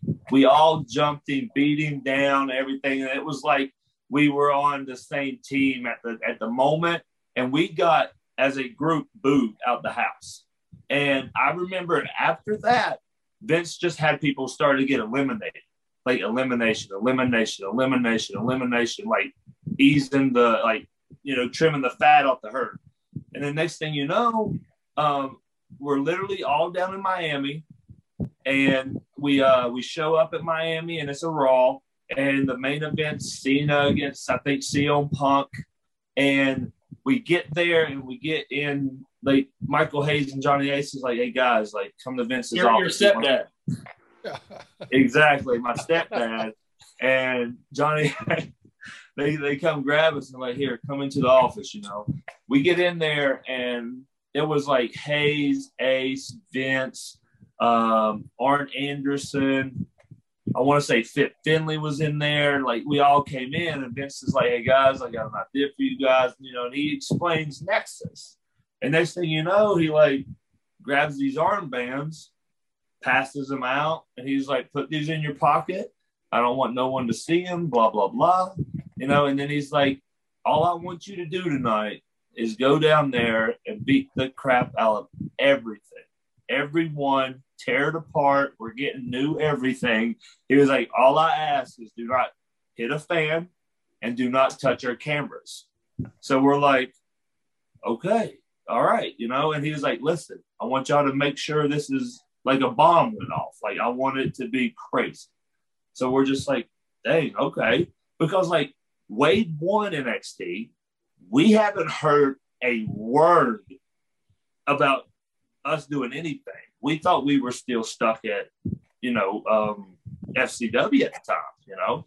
So next thing you know, we go to Miami and all that happens. And then literally four matches, three matches before the main, they're like, get your gear on. Here's these, uh, like, uh, get these bands, blah, blah, blah. We need you put them on. We're having you guys come from this way, this way, that way, this way, and everything. And they're like putting together. And this is like four matches before we go out. Like, we're just all like, oh crap, oh crap, oh, you know, like just nervous, scared, don't know what's going on, and all this stuff.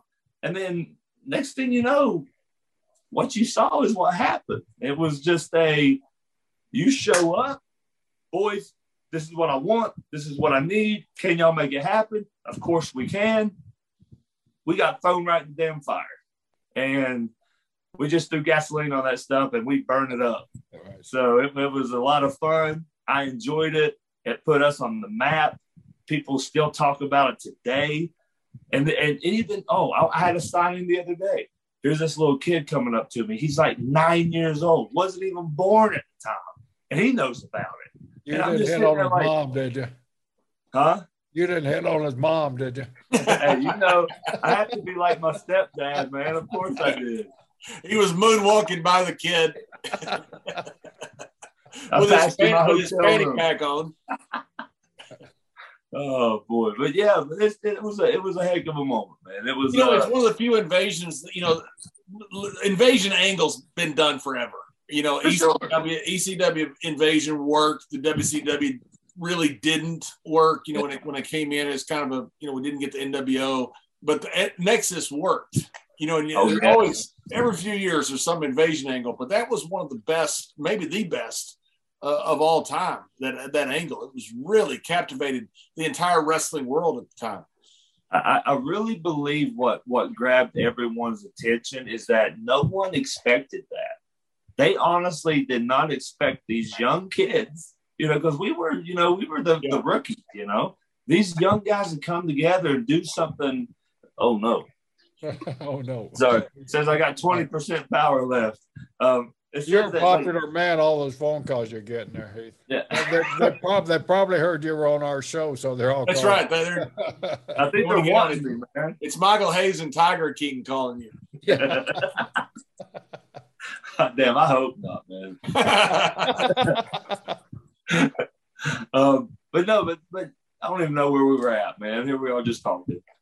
Um, but no, but yeah, but Nexus was one of those things where it was like a we did not expect it to blow up like it did, but we literally went in there with the intent of we are some really pissed off men that got treated like crap, and we are going to show you guys how we feel. And that's what happened. yeah, it'd be like if the Tough Enough crew had all of a sudden got together and revolted. Exactly. It, it's so unexpected. You know, Yeah. that, that's one of the reasons I, the, the, I say it was so much a better idea than Nexus NXT was because these guys could work already. So you didn't have a you could do it. You could do an angle like that where you couldn't with Tough Enough because then you would have to train them and have to get them up, and you guys were already there. You're ready to come to the, the big time, and it's just a matter of getting the right thing for you. That's a fact. You're right. You're right. And the guys that uh, they'd selected to be a part of that, I mean, all you guys had had your individual talents and individual looks. Uh, there were none of you that were carbon copies of each other. You know, I think that kind of set each one of you as an individual in that group too. Yeah. I remember that's what we try to keep preaching too. Way we cut those promos about, you know, we're all in this for one. Nexus is one. You know, either Nexus or against us, period, blah, blah, blah. But yeah, it was it was pretty much that's that's what the, the route that we were wanting to do. By now, you know that everything is crazy overseas, and well, that's created some volatility in the market. We actually saw rates tick down a little bit this week.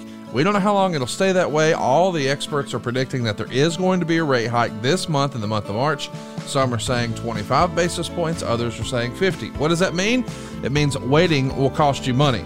And by the way, I want to mention this is still a once in a lifetime opportunity just based on your real estate values. You see, all of a sudden your house is worth considerably more than it was just a couple of years ago. And as a result, you can use that newfound equity to change your life.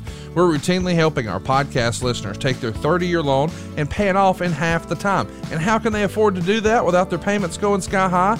We get rid of all their other debt. And I mean it. As a heads up, what would you do you had no credit card debt? Just like that, it was all paid off. How much easier would life be if those car payments, whoop, they're out of here, no more car payments? That is the story that we're able to help our friends and family with at savewithconrad.com. You see, the interest you pay on your credit cards not tax deductible and sky high. The interest you pay on your car loans, buddy, where is that going? What if we could restructure all of your debt, use some of this newfound equity, and at the same time get you out of debt faster?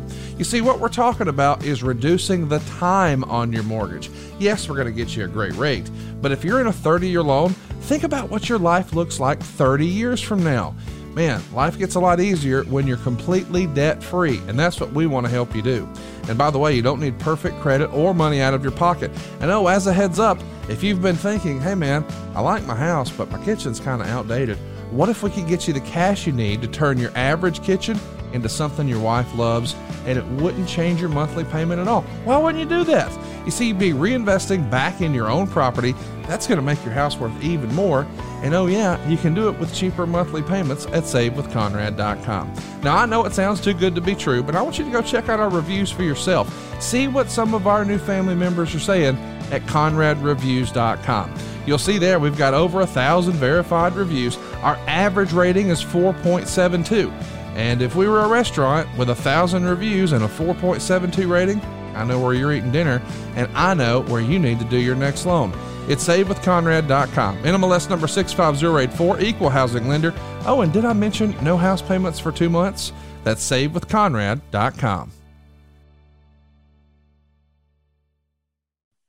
Heath, how was it? I don't want to just jump around everywhere, but how, how was it when you, you got to end up working with all the legends? You know, I, I, was just reading through the list of all the legends you got to work with. You know, with, with Piper and Wendi Richter and Cyndi Lauper. I mean, that's you got to you got to be kidding me. That's free. I, I, got to work with Roddy a lot, and every time I'm sitting out there thinking I'm with Roddy Piper. You know, it, yeah. it was that it was I remember one time we were in somewhere north of San Francisco and I think Undertaker couldn't make the show or something. So they brought in Roddy as the special referee and it was me versus Cena.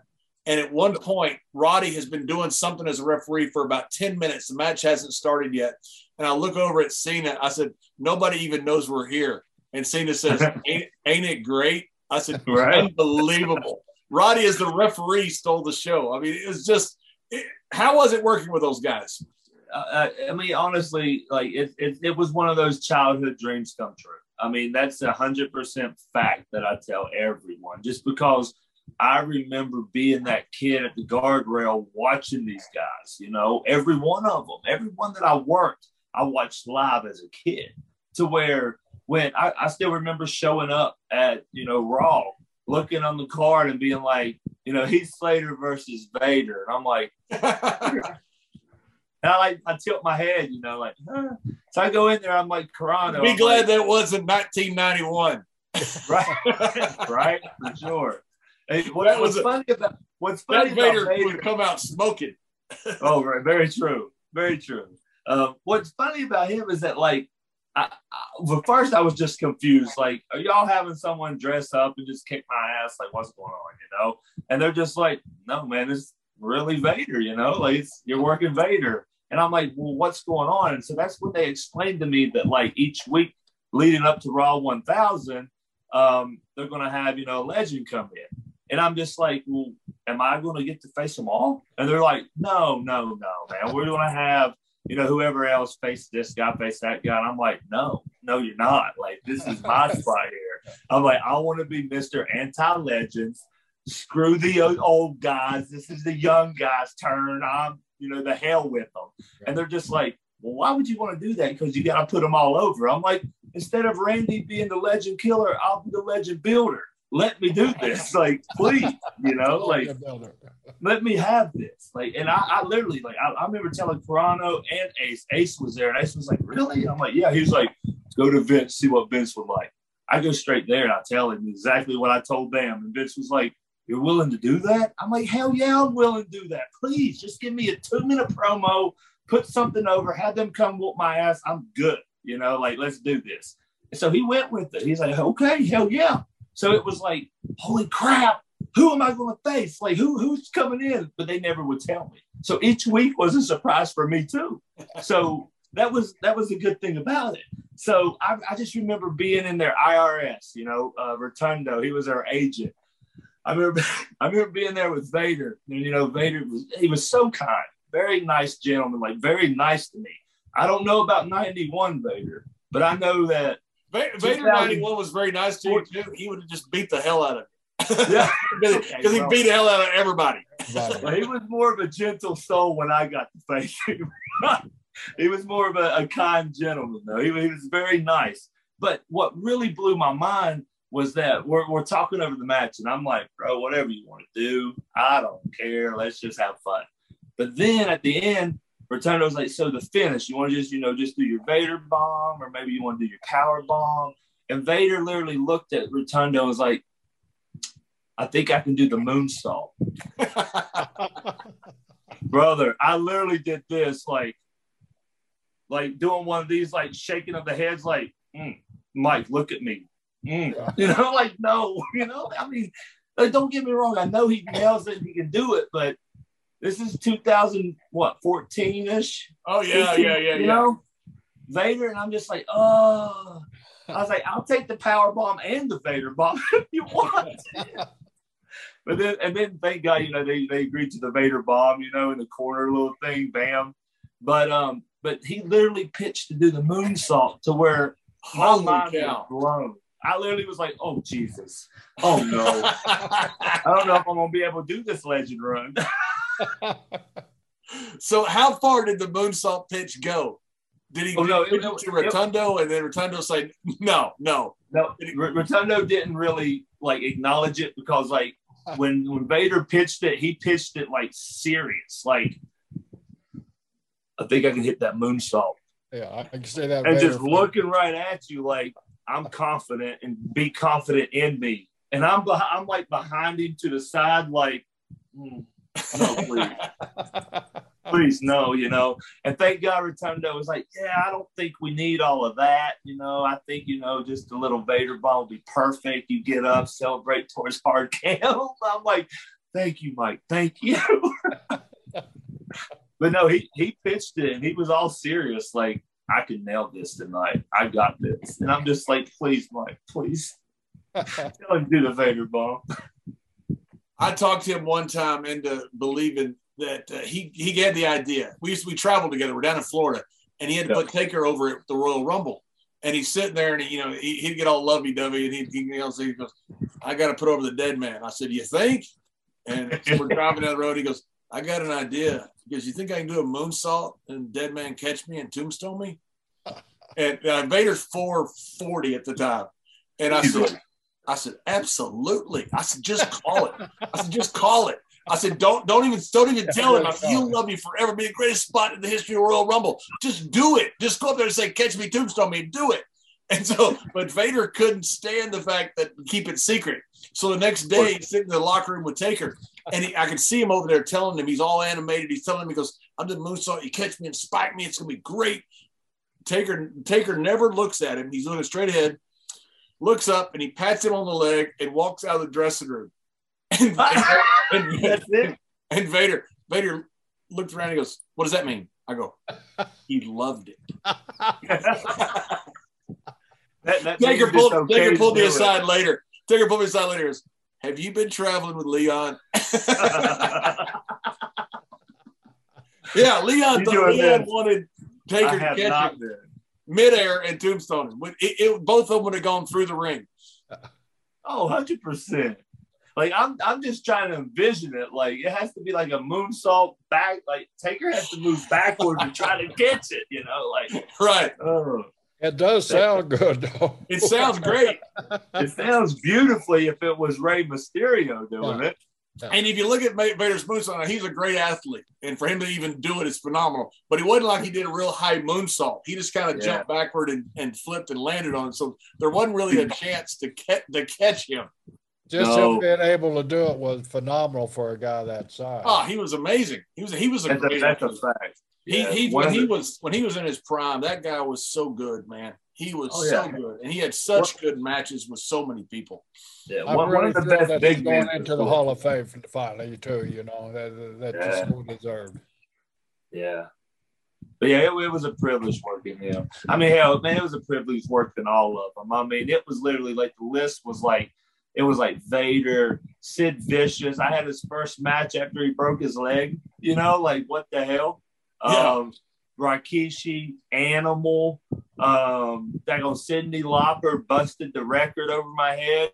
And then she felt bad because the sugar glass cut me. So she signed the record for me and gave it to me Wow, that's awesome. you know piper sweetheart we all know him like that like he he literally gave me probably about five hugs and kisses that night and was just thank me and i'm just like brother this is the biggest pleasure for me you don't understand like thank you for letting me do this with y'all you know i mean it was just down the line was great and then and then to top it all what raw 1000 i'm out there and i have to work lita but then she wants to bring some damn backup.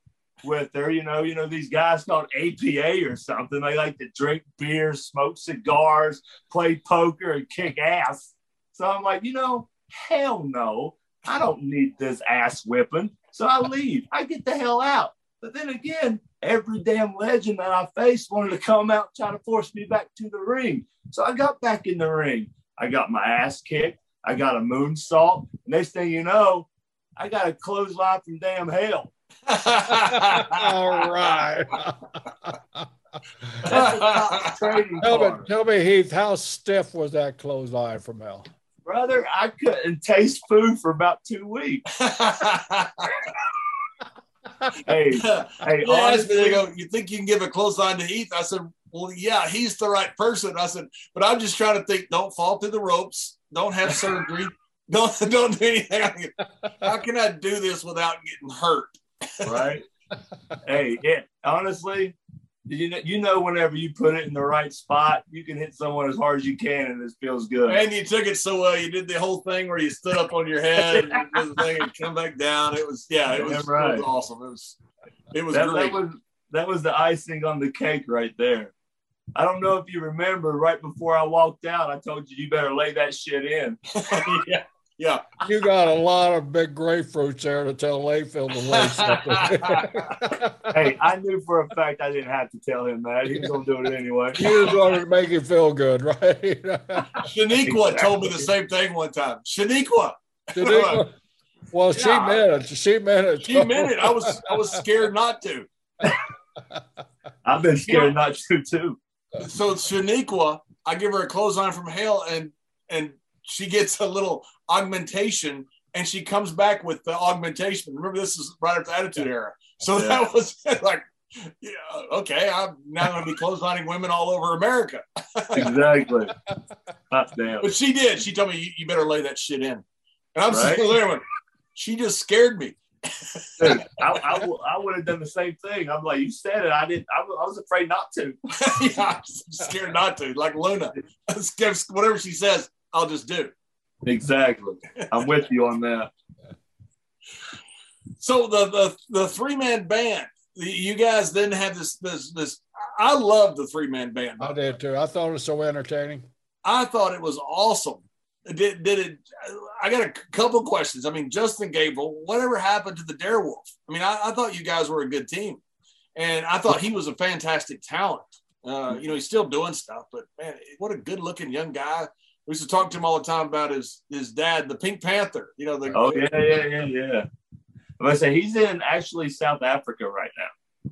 He is literally back in Cape Town visiting with family, and he's thinking about opening up his dad's promotion again and having guys fly down there to do some shows. So, yeah, so uh, he's literally doing that right now, and he's living in LA when he's back in the states.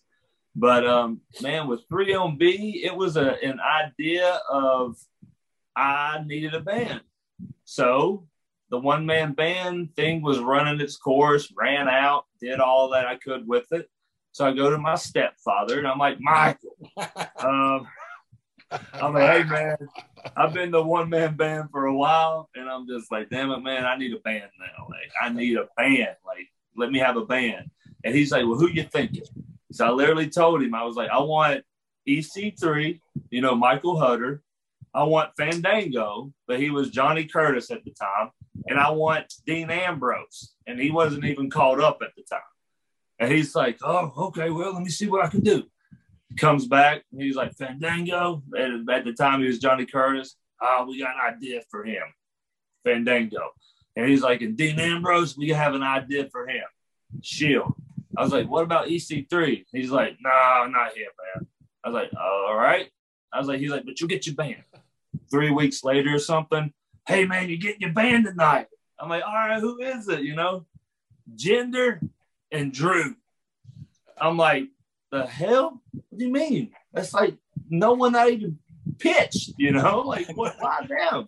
And he's just like, oh, that's what Vince wanted, you know, you, Jinder, and Drew in a band, you know. And I'm sitting there thinking, like, man, that just sounds like a bad joke. You know, an Indian, a Scotsman, and a redneck walks in a bar. You know, like, oh no. And they walk out. yeah, exactly. um, I'm about to say I gotta get my charger. I gotta plug this up in a minute. Um, will, but it was just, we'll be done soon. Yeah, it, but it was just one of those things where, like, to me, I'm like, oh crap, Drew's going to really be pissed because Drew wants to be serious killer. Jinder's more of the, yeah, sure, man, whatever, we can do this. So thank God we were buddies outside the business. You know, we went out to drink. We had, you know, late night, you know, dinners and stuff. Like we were buddies. You know, we were friends outside the business. So we were like, you know what, man, let's just try to make this work. And literally, it was two years of some damn entertaining crap that three guys that were like lost in the WWE at the time. We didn't know what was going on. We had to be rock stars. And the bad thing about it is that we actually lived like rock stars. We would party all night. We thought we were Motley Crue in the wrestling version. Like it was, I probably lost five years of my life in just the two years I lived, I worked with them. Like it's just, it was wild, man and it was fun. We became even closer, you know, like, and I like, they, I guess Raw or SmackDown was in Charlotte this this week or the other day for a live event or something, but I was in Philly and I'm having Drew and Jinder call me like, dude, we're gonna crash with you. I'm like, oh, I'm, I'm in Philadelphia, you know, so like we still got that brotherhood, but like 3MB, man, it was just one of those things that got thrown together, and it was like we didn't want it to happen that way, but it did happen and it came out very well, you know. And then even after 3MB, you know, like they got released, they were gone, you know. And I'm a lost little puppy now. I'm like two years with my band, and I'm like, well, what do I do, you know? And then they're gone. I'm like, well, why didn't you release me? You know, like why ain't I fired? Like I, I legit called Carrano and I was like, did you forget to call me? And he's like, no, man, like you're okay. I was like, well, shit, okay, I guess got to figure something out now, you know? So it was so weird. And then to see them, like, we always kept in touch, you know, like we were buddies on after all that.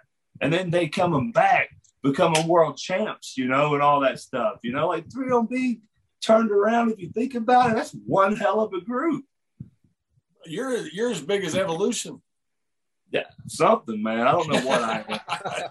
full, full, full, of world, full, full of world champions. Yeah, that's true. Yeah, I, I guided them to success, you know. You see my greatness? that's right. That's right. You guys were so entertaining. You know, it's just like there's you always got to have somebody that can do anything. You know, and sure. like we're bringing in Vader. What do we do? Call Heath. It's going to work. You know, and it, but that that shows how good you are. You know, and I mean that in a, in a as a huge compliment. You know, and those those guys were the same. Uh, hey, thank you for that too, man. I, I, I, that's the one thing that I always wanted in the business was just like the respect of my peers. You know, I, I, I, I never wanted to hurt nobody. You know, I wanted to make sure all my stuff was good. Chris, if I needed to go out there and be a Nexus rebel, I'll be the baddest Nexus rebel you see. If I needed to be a rock star, I'm gonna play the best air guitar I know how to play. You know, if I needed to be a daggone trailer park white trash 22 kids playing dude i did that you know so it's like let's go like like, like i just want to be always wanted to be a part you know like always yeah. wanted to contribute i hated it when i just was backstage doing nothing to where i'm just like I can do something. Like, please, you know, like yeah. like the times whenever I wasn't doing nothing at the time on TV, and you were like, "Man, I need you as Clem Layfield. Get your ass over here," you know, to where like it brought new eyes on me on a different oh, aspect. Oh, we had so much fun with that YouTube show, and that that was the whole oh. reason. You had all these guys who were so talented and weren't being done a lot with. You know, Wade Barrett was the same, Cody True. was the same. I mean, there was some, True. there was some terrific talent on that show. Yeah, had a great time with that show, and it had a big audience. It did. It was great, and like I said, like little like things like that needs to happen for guys that don't really do much on the big screen so they can still get looked at in a different way of doing other things. You know, like all of that, that works out good for everyone. Well, it just brings out that extra personality and a talent that a lot of their fans don't know that they have that personality. They see you guys as one dimensional in the ring. Yep. You know? Yeah. That's a hundred percent fact. You know, one of the things that happened to me and Ron when you know we're just you know killers, just come down there and just you know beat people up. They said we want you to dance with Rikishi and, and, and they kind of didn't know if we would or not. Well, of course we would. You know, of course we're going to. We're out there dancing. They had to tell us to quit. You know, and they're like, you know what? These guys will do anything. Eh, we, we, would. It's a work. You know, it, it's fun. It's and, and it's more fun sometimes when you're taken out of your comfort zone and doing something completely different because that's when you're really challenged mentally to, to okay, can I do this? And, and, if you do it, it's like Gary Hart always said: if they ask you to be a clown, be the best professional clown in the world. You, you got to go all in on this stuff, and that's what you guys did with 3MB. That's what me and Ron did with Dancing with Rikishi. You know, it's it's the fun stuff in this business that you remember. It, it, that's a fact, but that, that that that that's what I have learned. Like, yes, I was up there for a while, but that while looking back now to me is so short. You know what yeah. I mean? Like it was like that chip of my life, like that puzzle piece of my life to where I was like, holy crap, like I had a lot of damn good times up there, you know, and I got to do things that I never thought that this Southern West Virginia boy that lived in a town that's worth like 700 people, you know, would ever do, you know, like it's like, uh, like going to Saudi Arabia. I got to meet a king, a queen, a prince, and a princess. And the king comes to me and says, I got kids too. Ah, laughing, you wow. know, and I'm just like, yeah, man, heck yeah. You know, we're just like chatting it up. But this dude is worth billions of dollars over there, you know, to where all he wanted to say to me was that he had kids too. It's and the trend for whatever. I got kids. I, I, yeah. I love it.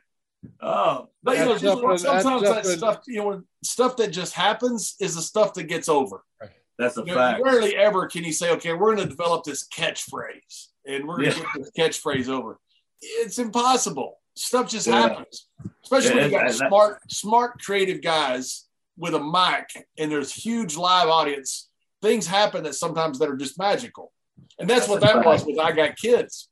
Yeah, brother. I literally, you know, when you go against Brock or Paul Heyman or you know those big promo spots where they say you got 15 minutes like they, they hand you like a parrot like like a, a mini story. That's and, right. Yeah. And i'm reading all this and i'm here with paul heyman and brock and i'm just like oh shit you better not mess up man. You better not mess up. So i'm reading through this and it's like paul me paul me me paul me paul and i'm just like i can't remember all this shit i'm screwed you know so like I'm out there spitting with Paul as much as I can remember, and man, that brain fart hit.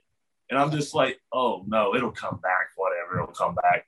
It never came back. And Paul was, Paul was done with his line, and I'm just like, well, you're on live television. You better pull your pistols out and start shooting, bro.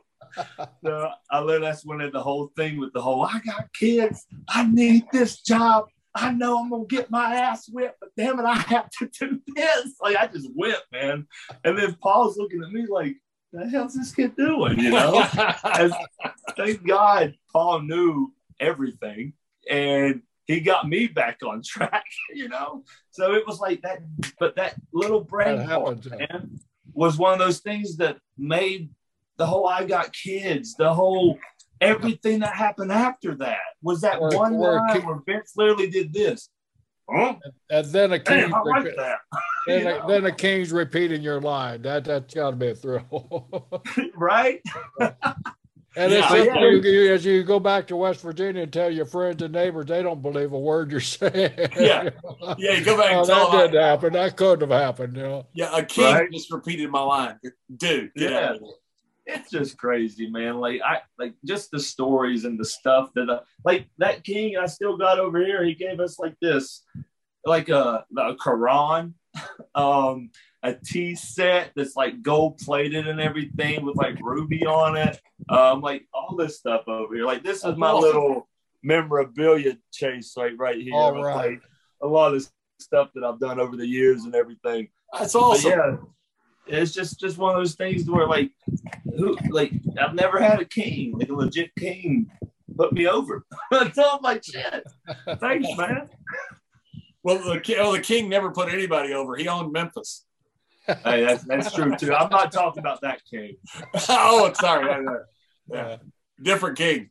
Different so, king. Hey, yeah. hey, tell us tell us what you're doing now right now at this moment, man, I've done a lot today. If you want to hear about today, Yes, but um, no, at this moment, man, like literally, I'm working for Impact Wrestling.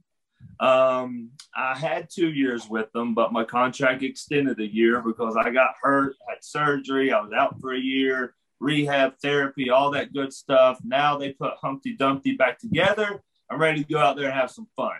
Um, working for Impact, I'm doing as many indies and signings that I can because I literally never, ever, ever had the chance to do these type of things, and I'm excited to do them because it's like new for me. Like, um, like you know, just anything with wrestling that I haven't done because it's just like I said, I want to do it. I want to get accustomed to it. I want to get used to it. I want to sit at a table and sell gimmicks. You know, like I want to do all that stuff. Um, I'm being a dad.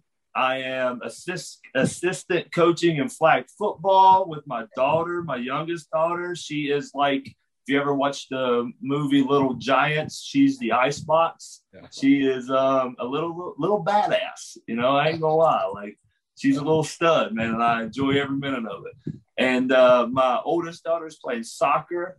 Um, I don't really know much about soccer, so she likes it. So, so I'm I'm cheering her on, you know. But um, I'm 100% can honestly say that I'm enjoying life, um, just because I've missed a lot during my days, and I am not knocking wrestling or WWE or nothing when I say that because they gave me a wonderful damn life, a wonderful life, and like I tip my hat to Vince. Thank you for the 15, 16 years I was with you. But like, I got, I missed a lot of things like birthdays, Halloween's, Christmases. Like, I missed a lot of stuff in my days to where now I'm, I'm not missing nothing and my heart feels full. You know what I mean? Like, I, I'm happy. That's awesome. Like, I'm, I'm happy. Well, Heath, that, that's awesome, man. We're, we're so proud to have you on this show. And, you know, this this hadn't seemed like an interview to John and I. It just seems like we we get to see you for the first time in several years, and we're just sitting in the backstage or sitting out of the car, going down Yes. the road and sharing these stories, man. That's what we want to bring to our, to our fans out there. And you certainly brought it today. We appreciate your time, man. You've always been one of my favorites. Uh, I think it's because you're one of the West Virginia hillbilly. and you sound like I sound. You know, you go up north, and uh, you, we all worked up there. We, you know, you get those. You, where you from? You don't sound like the rest of us. Well, damn it, I'm glad I don't sound like yeah. you. Don't sound like me either. You know, Right? but uh, you know, we we could co- communicate and understand what each other's saying. I, I, I can see the passion, and I can see you're really happy in your life now, man. I, and we wish you the, the best, and you continue with this attitude. It's great. You always had this attitude, man. You know, what can I do to make myself better? What can I do to make the business better? And you're one of those guys, man. That when I met, I, I- just your smile and your personality. Wow, this kid has got it, man. And and congratulations to you. Uh, thank you so much. My goodness, you're about to make me cry. I'm just proud of my nephew. Damn right. You better be, man. You dang right I am. Oh, I love You, you. you, you helped me out so much up there and not, don't even realize it. I oh man, I I love you and your character so much. I, I just kept every time I had a chance, I'd pitch something for you. They they almost get tired of me. Like, dude, come on, we we understand. You, you're pitching. Hey, I just love the again. fact that whenever you would commentate my matches, you'd be like, there's my boy Slater. Yeah. That's right. That's right. Every time. Every time. Yeah. I love it. So, hey, thanks for joining us. We really appreciate it. I, we know we took a lot of your time, but it's so good to see you. So, so thank Hey, you, man. thank you so much. Now this was a this was well needed, man. Thank you for the conversation. So glad to see you both and everything, you know. And I hope everyone loves this interview.